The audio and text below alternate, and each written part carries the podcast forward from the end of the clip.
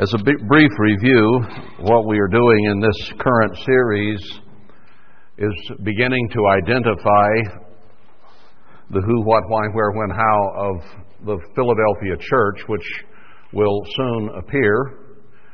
And we started in on defining the leadership thereof, which is actually quite a story.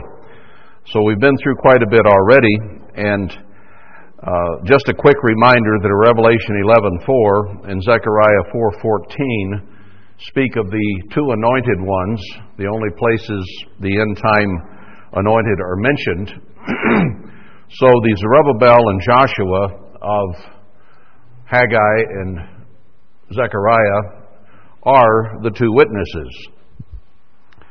Uh, and it shows there, of course, in Revelation 11 uh, that they go on to preach to the world as a witness. So it's very clear that uh, Haggai and Zechariah and the story there is combined with Revelation uh, 11 to give us a clearer picture of what must be. We'll get more to the story of what uh, later on, but let's go on more with who will lead that. Now, let me encapsulate it a little bit for you here, and it might make it easier to follow the story uh, by showing who uh, it typifies who.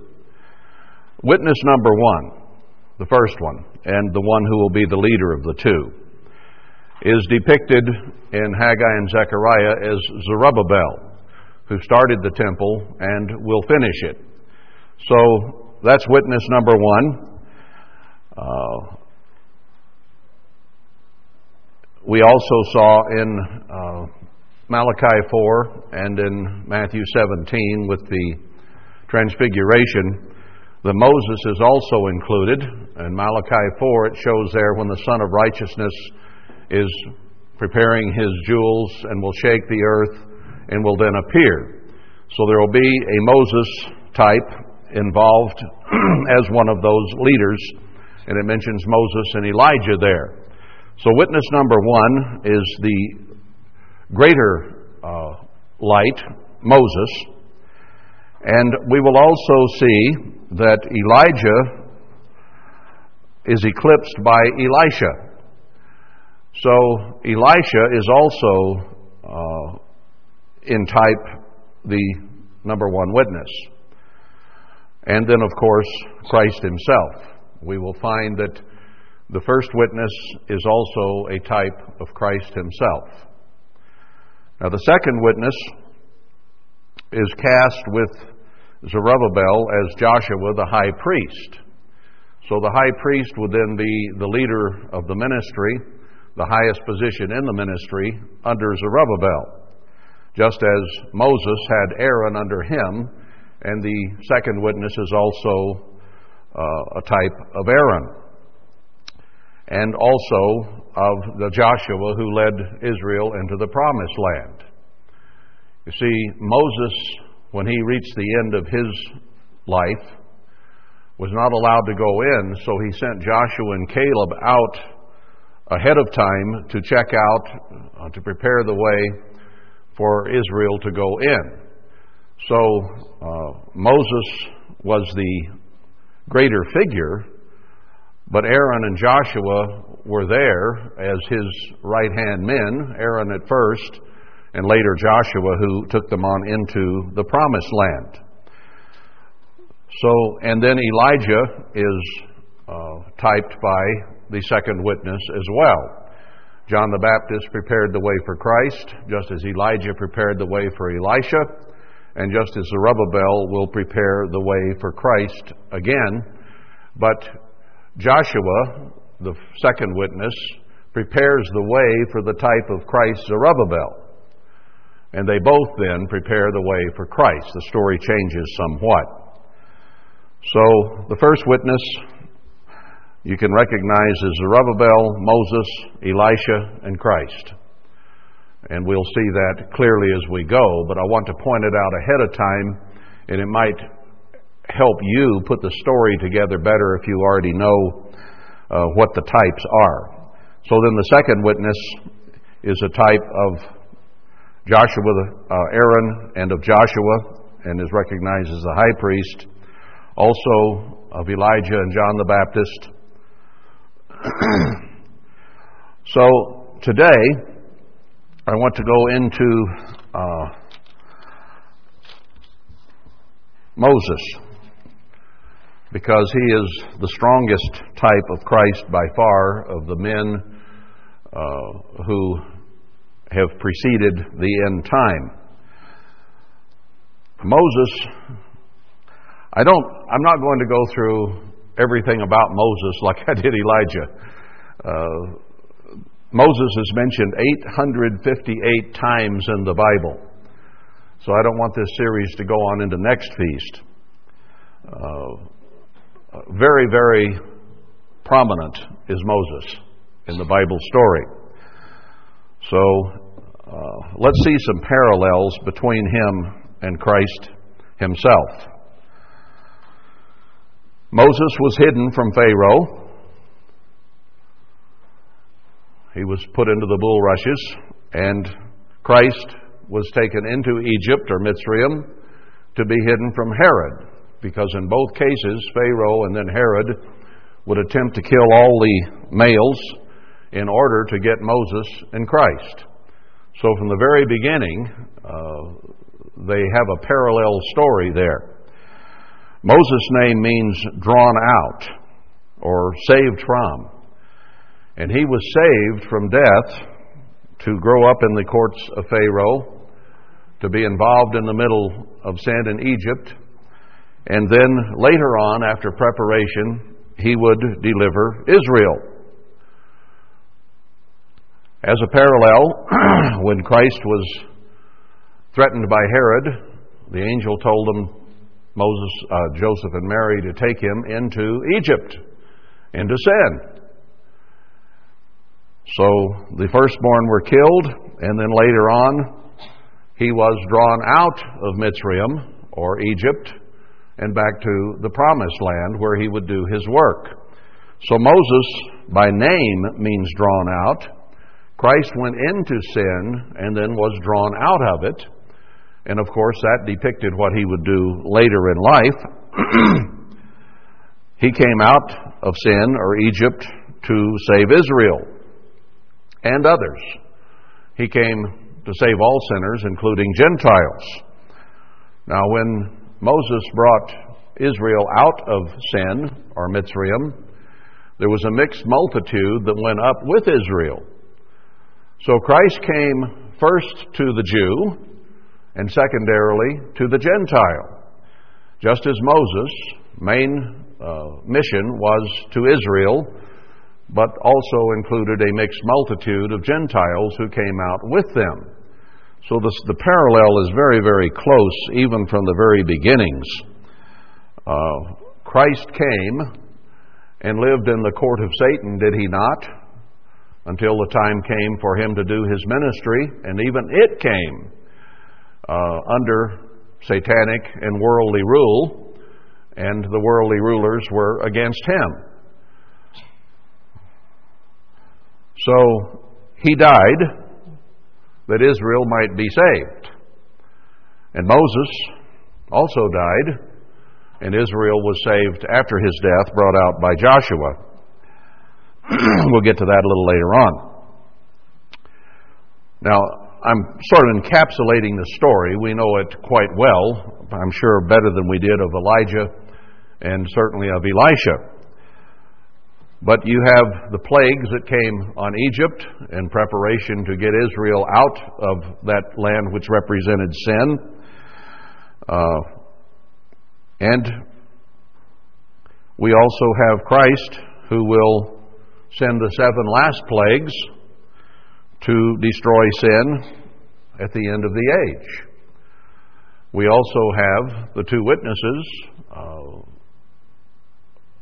calling on or calling for plagues wherever and whenever they so choose, and to turn water into blood and not to have rain is Elijah. So the parallel between Christ and Moses continues there with the plagues which kill off a lot of people and Israel is delivered. living, the remnant living on into the millennium. We also have the Passover, which God directed Moses to institute. And, of course, late Christ became the Passover. So Moses was the one that God used to institute all these things that pointed to Christ. So he was the main one there. He wasn't the spokesman. Uh, Aaron became that because Moses complained he stuttered or couldn't speak well. So he used Aaron, who was the high priest, to do the speaking, to tell the story, uh, to literally say it. Uh, now, what happened at Passover? God intervened and saved the firstborn because the firstborn of the world would die. So, with the blood on the doorposts, uh, they were passed over and their firstborn lived. Now, Christ also is going to destroy those of this world, and he will save out of it the firstfruits. We'll get to the story about how he saves the church in the end time, and he then causes the firstborn to enter into the kingdom of God. So, firstborn, firstfruits, Christ also is the firstborn of many brethren, so we also are termed firstborn. He was the first of the firstborn, first of the firstfruits.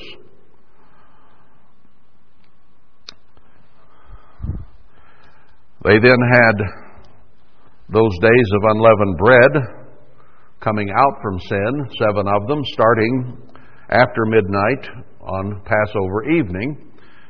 Seven days to come out of sin, pictured by Mitzrayim.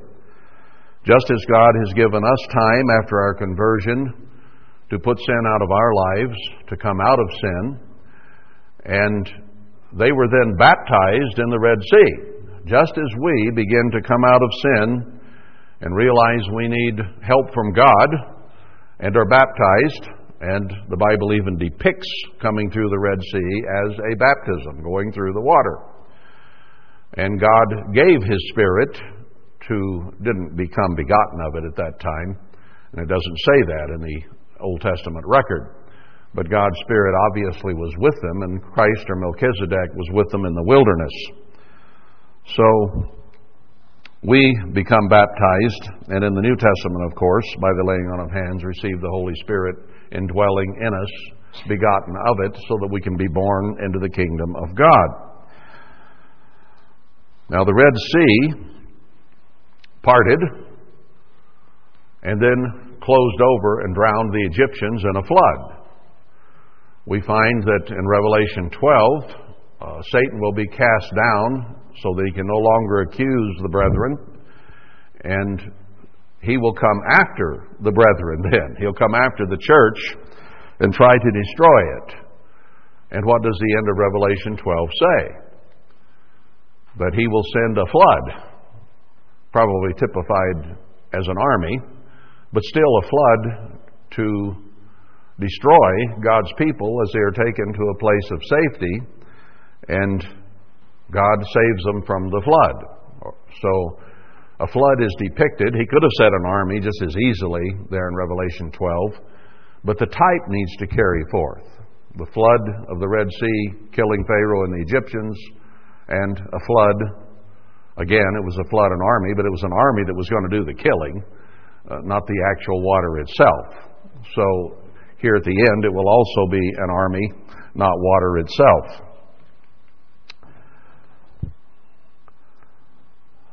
Now, in the wilderness,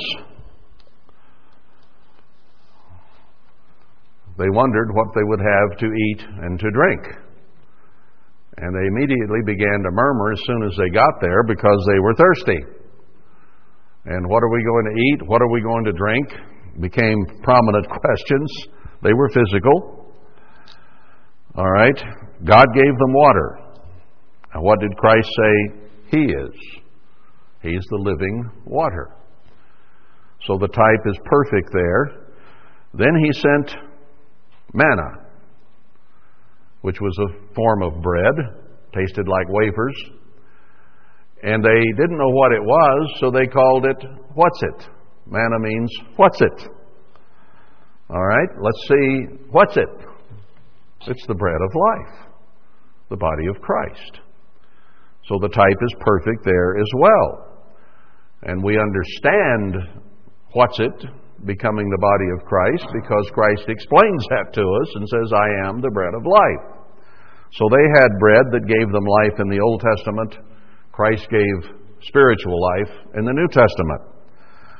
I realize this is remedial. We know this story. But we need to understand that Moses type carries through in the end time because Moses did the same things Christ would do later. And the same things that the type of Christ, Zerubbabel, will also do here in the end time. And as we get into that story, we'll see these parallels. But I wanted to go back to the originals so we might see the story and see how, when we get into the end time scriptures or prophecies, we'll see how they all fit together better.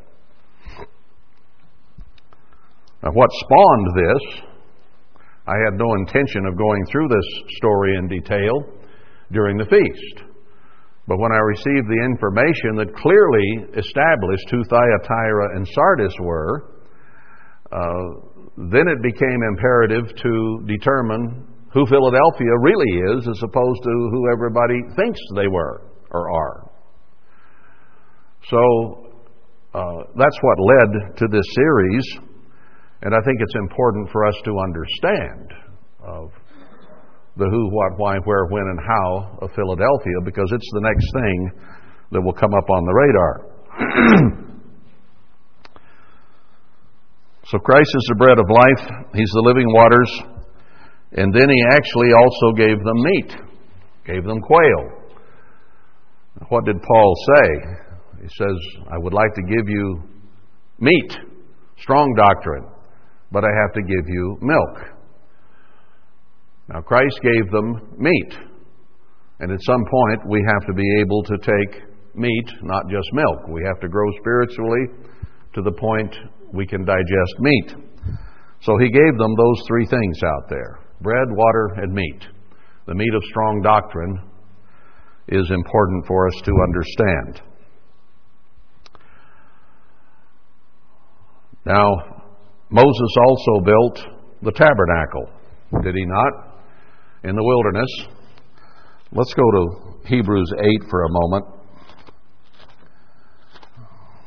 Hebrews 8.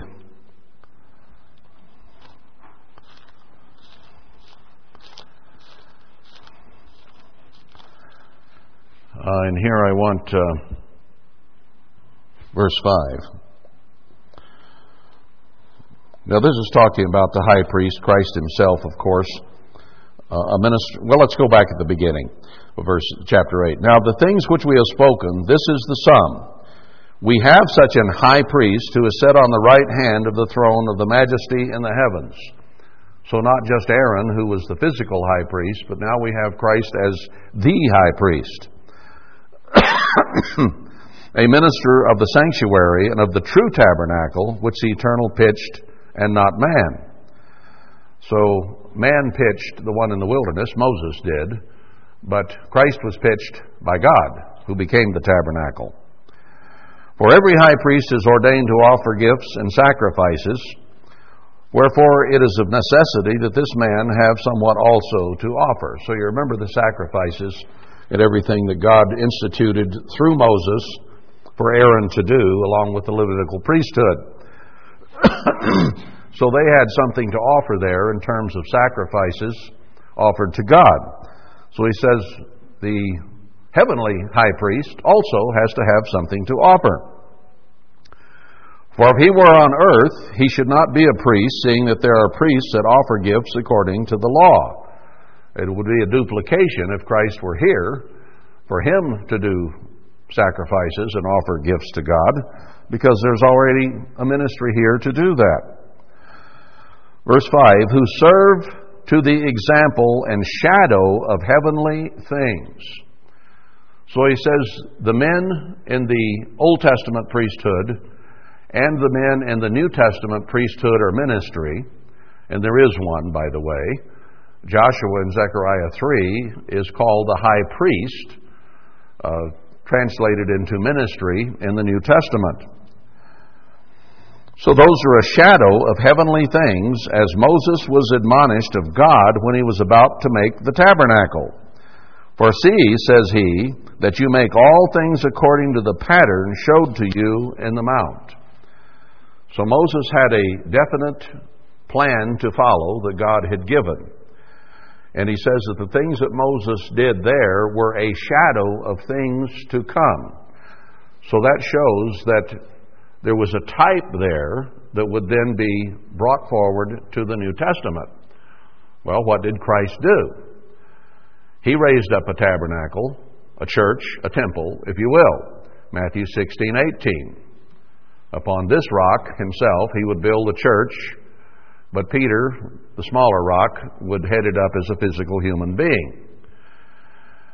And in Ephesians 2:20, it shows that he built the temple or the church and he was himself the chief cornerstone. So there, there are many other scriptures to show that. but here in Hebrews 8, we have it strictly pointed out that what Moses did was a shadow of what Christ would do. So there's a direct connection of, of Moses being a type of Christ. You'll also note if you do a word study on Moses and go through uh, the New Testament, the Gospels, uh, my Bible program uh, shows the quotes of Christ in red, uh, and Christ quoted Moses a great deal because Moses was his forerunner and fulfilled a lot of things that Christ himself would do and said a lot of things that Christ would say. So Christ quoted Moses. Makes sense. Now, one of the primary things that's mentioned over and over and over through the Bible, from Genesis to Revelation, is that God used Moses to go up on Sinai and he delivered his law through Moses. So Moses became a type of Christ there in the sense that it was God's law, God and Christ's law, but they delivered it by the hands of a man. God does things through men. He always has. Now, that was a law given with physical promises, if they kept that law, of going into the promised land, of inheriting the land, and having blessings from God so long as they obeyed that law and that covenant that was given at Sinai. Of course, they didn't, and they went into captivity and had all kinds of troubles and difficulties because they wouldn't keep it. And then Christ, who had typified his relationship with Israel as a marriage, divorced Israel because she had gone whoring after other nations, other peoples. And he divorced Israel before he died. Now, Christ came and when he began his ministry, what did he first do? After he was tempted of Satan and began to teach, one of the very first acts he did was give the Sermon on the Mount in Matthew 5, 6, and 7, not to the world, not to the multitudes, but to his disciples. Remember, he went up into the mountains to be alone with them. The crowd may have begun to gather, but he, he was going to give the upgraded law to his disciples. Just as he has only revealed it here in the end time to a few, or actually we could say many, that he has called, and out of them he's choosing a few to be a remnant.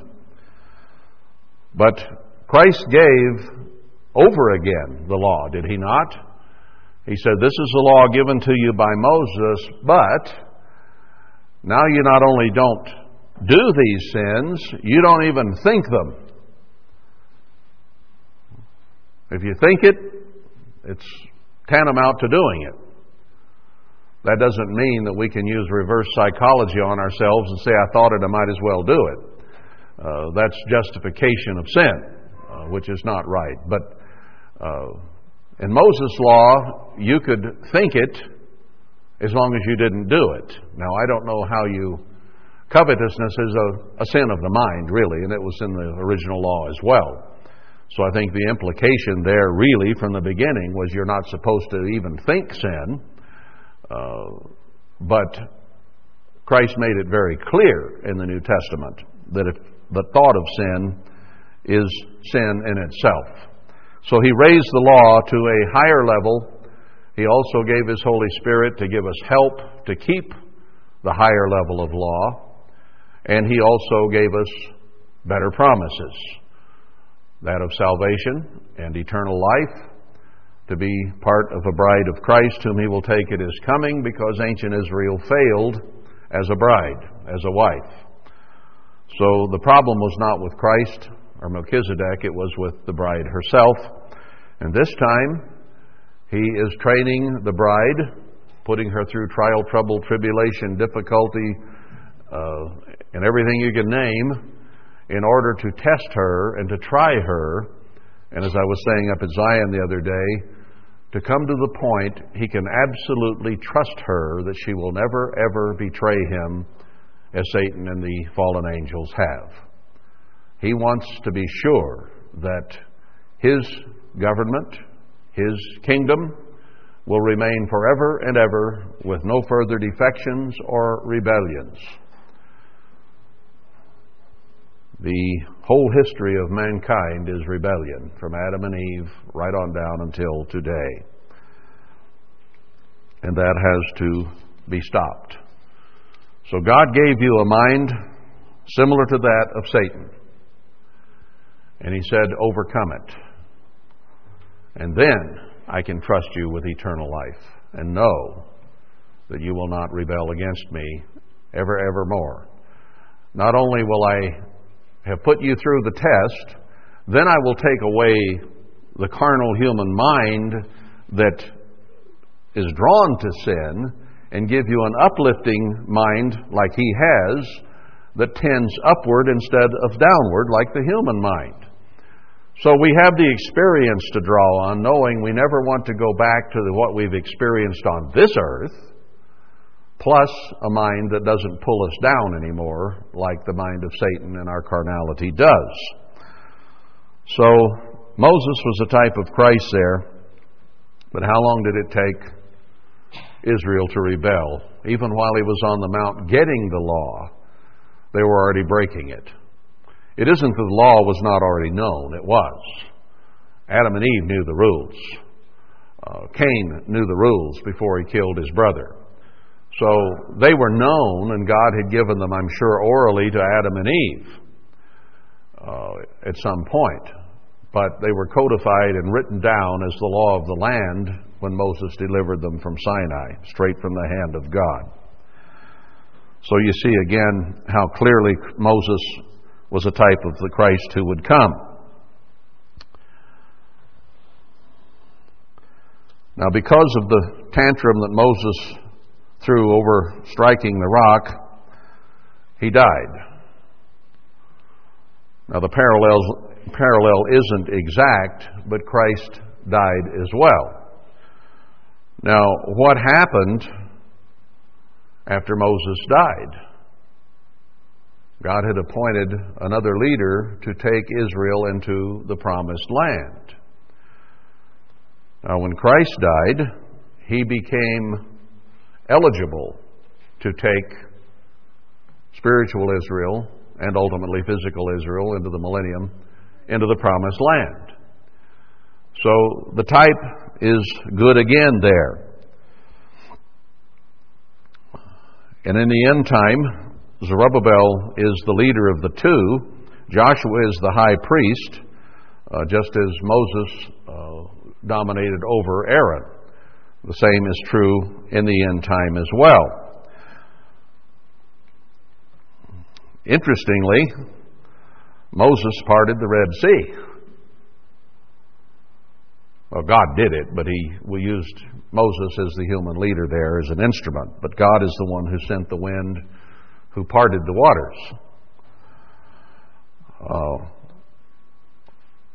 Joshua did a lesser work in terms of magnitude, I guess you'd have to say, by parting the Jordan River at flood time. Now, that in itself was also a major thing to do. Uh, flood level, it's a raging torrent. And God was able to back the water up and allow the Israelites to again go across uh, the rocks on land, not water. They couldn't have crossed the Jordan at high water. You can't cross uh, the, uh, the Virgin River up here in high water in the spring either. You'd be swept away when it's raised at its highest level. So the same thing was true there. Now let's see also that Elijah, we already covered yesterday, parted the Jordan, and he and Elisha walked across. And then we'll see again that Elisha turned around and tried his wings and parted it again, and he walked across. So the two witnesses are going to be doing the same kind of thing in the end time that both Moses did and uh, Elijah and Elisha did. and take the people into the promised land. Now, Aaron had been the high priest and somewhere died in the wilderness. Joshua, Joshua then became Moses' right hand man. And it came time when they came to the Jordan to cross into the promised land, and Moses sent Joshua and Caleb in to spy out the land, to check it out, to see if it was feasible, to see perhaps uh, what they would need to do to take the land, and so on and so forth. And all the spies that they sent in, well, he sent Joshua and Caleb, but he sent others as well. I think it was 12. Uh, but only two reported that this was doable. I think we'll find a parallel in the end time where this same kind of thing was done, and some who were, will be sent out will say this can't be done, and only one or two will say, yes, it can be done. So God then selected Joshua, who was closer to Moses than Caleb was, to lead Israel into the promised land, to cross the Jordan, to part the Jordan, and then to perform a miracle at Jericho by marching round and round and round, and then the walls would fall. So again, it wasn't something that Joshua did, it was something that God did. All they did was march and blow trumpets. Uh, and then God caused the walls to fall down. So, in any of these things that we are examining, when things happened, realize it is always from God. Man can do nothing. Even Christ himself, when he was on the earth, said, Of myself I can do nothing. It was all from his Father in heaven. So even though some of these men, quote unquote, did exploits, it was really the exploitation done by God, not by man. He just used human instruments to direct it, to lead the people into it, and then God did the marvelous works and wonders. That has always been true, and it will be true here in the end as well. Even, he even says that there in Revelation I will give power to my witnesses. They of themselves would be killed immediately. First thing, bang. But God gives power and protection, so it all comes from God. It isn't something done by man. I mean, even Jonah got swallowed. Well, a fish swallows you, and what happens? you die. Jonah would have died there except for God's protection. God kept him alive. God wanted him to still do the job that He had given him to do. So it doesn't pay when God tells you to do something to back off or quit or run or anything of that nature. You have to do what God says or you find yourself in trouble. Those lessons are all in there for us as we see the end of this age bearing down upon us. We have to be committed. We have to know what we will do, and we have to put God first and His work first, and anything of ourselves and humanness we have to set aside if it comes into conflict with what God is doing. So as we see things happen, we have to adjust our lives accordingly.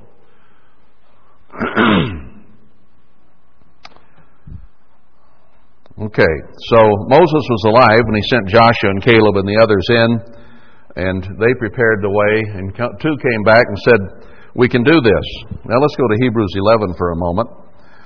Uh, Moses is mentioned all the way through the Bible, and again, let's not examine it all, but we know the story of Moses fairly well. But here in the uh, faith chapter, Hebrews 11, uh, let's begin in verse 23 and read the story of Moses encapsulated here to show what he did.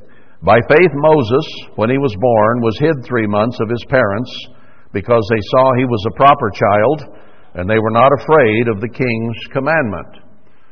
So God chose parents for Moses who could think for themselves, who realized that they were in a land that was ruled over by a dictator, by a Pharaoh, and yet, even in the ignorance that Israel had lapsed into, where they didn't even know who God truly was, and said, Who is this God, Moses, that you are leading us to? But there must have been some who had a certain memory of the story of Abraham, Isaac, and Jacob, and of Joseph, who had brought had come into Egypt, and then Jacob had, of course, brought the 70 people uh, which then became a huge tribe of Israel as they grew in Egypt. So there must have been some understanding among some of the people because those three did not fear. They decided we're going to save our son regardless. So they went up against the powers that were. Just as we, in the end time, are going to have to go up against the powers that be. We'd better be prepared for that. I know people use Romans 13 to say, well, you're supposed to do everything the authorities tell you. Well, that's not exactly what that means. It means we need to honor, to obey the powers that be, so long as they do not cause us to do anything contrary to what God would have us do. Acts 5:29. Obey God rather than man. So when it comes to a con, we are to we are to follow the, the rules basically of the powers that are. But when they come to the point that there's a conflict, we obey God and we forget about man. We don't care. Did Christ defy the Romans? Did Paul defy the Romans? Yes, they did, because they had to do God's work. Did John the Baptist defy Herod? Well, he was pretty well on friendly basis with Herod, who gladly accepted the things that John the Baptist said. But Herodias, his wife that he had married, who had been his brother's wife, took exception to it. And she was the queen. But John the Baptist stood against that power that was and said, No, Herod, you can't have her for your wife. And he lost his head. but you know where John the Baptist is going to be? He'll be in the kingdom of God. So they defied Pharaoh's order, is what it amounts to, to save someone who was going to be important in Israel.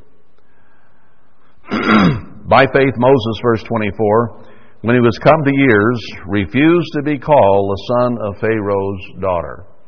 He'd been raised by Pharaoh's daughter. He'd been in the court of Pharaoh throughout his entire life. But when it came to a choice, he killed the Egyptian who was mistreating a Hebrew.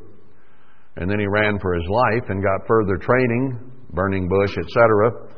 out in the wilderness, and then he came back to deliver Israel. So he walked out on being a prince, the son of Pharaoh's daughter. He was very, very high in the hierarchy.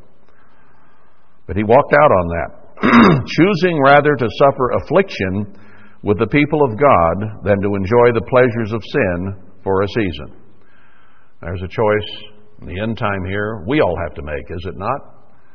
Rather than going out and enjoying the pleasures of sin in this world that's bent on any kind of pleasure, we choose to come with God's people and help and encourage and strengthen one another so that we might be a part of God's kingdom. And we suffer affliction as God's people. Esteeming the reproach of Christ greater rich riches than the treasures in Egypt.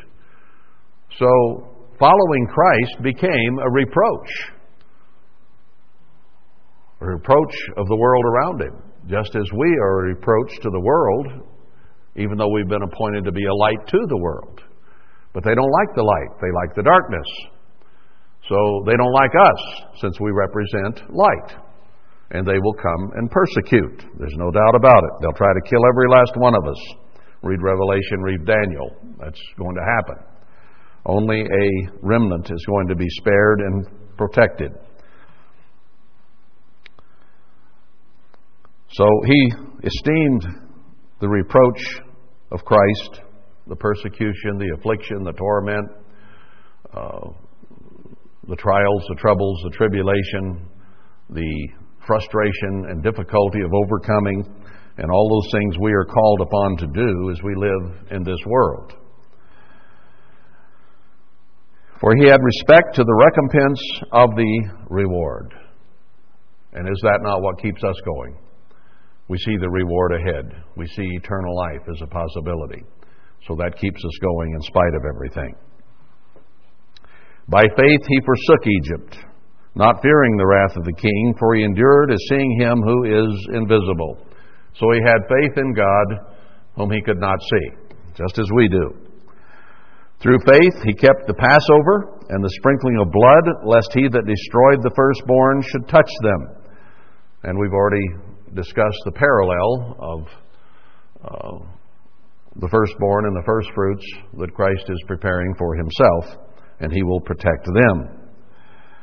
By faith they passed through the Red Sea as by dry land, which the uh, uh, Mitzrayimites, assaying to do, were drowned.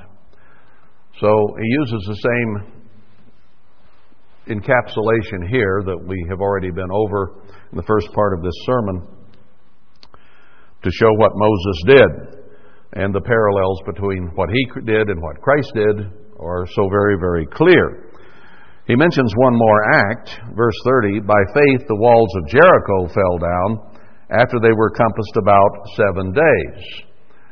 So he mentions Moses first and uses most of the time here to describe what Moses did because it was greater by far. All Joshua did in that sense was part Jordan and lead Israel across, and then through the marching, God knocked the walls of Jericho down. Now, he also drove out the inhabitants of the land, and other cities fell before the Israelites, and so on. But the magnitude of the story is nowhere nearly so great as that of Moses. So Moses is a much stronger type here.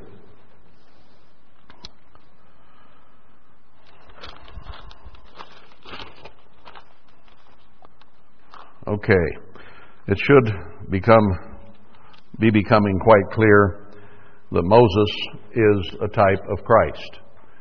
Then, if you combine that with Malachi 4, where Moses is prominent in the end time, uh, just before the end of the age, and also in the Transfiguration, which the disciples took to be millennial, but really was not. They thought since Moses and Elijah were there, the first resurrection must have occurred, so let's build booths. But Christ said no, and the Father said, This is my Son, in whom I am well pleased. Listen to him. So the point was not the millennium, the point was Christ is a greater uh, light, a greater leader than Moses and Elijah. Moses being a type of Christ and Elijah being a type of John the Baptist to come and Joshua at the end. Now, Elijah did a work before Elisha. Elijah is clearly shown as being a type of John the Baptist. And wasn't it a strange request in a way I mentioned yesterday that Elisha says, Give me double your spirit, give me double the power. And then God did that. He saw Elijah disappearing. So Elijah was there in that sense to do a work for Elisha, who is also a type of Christ. Elijah preparing the way for Elisha to come, and we will examine Elisha's life and his works and see how they parallel to a great degree that which Christ did. Uh, many of the many uh, or some of the uh, the, the uh, miracles he did were the same miracles Christ did. I think I'll save that for tomorrow. We're getting close to time to stop, and I've been going a little overtime during the feast here some, so maybe I'll let you out a little earlier today. Uh, and then we'll continue with a longer story tomorrow. Uh, like I say, I could have spent sermon after sermon going through all the life of Moses and showing more, but the major parallels, I think, are there enough to show us how he did what Christ would later do in greater degree. So there is definitely a type there, and we need to understand that in some detail. So when we see the description of Zerubbabel in the prophecies, clearly one of the two witnesses, we'll see that the story of Moses and the story of Christ parallel very closely what Zerubbabel is commissioned to do and will do. So, identifying the leaders of Philadelphia is kind of around Jones's barn to get there.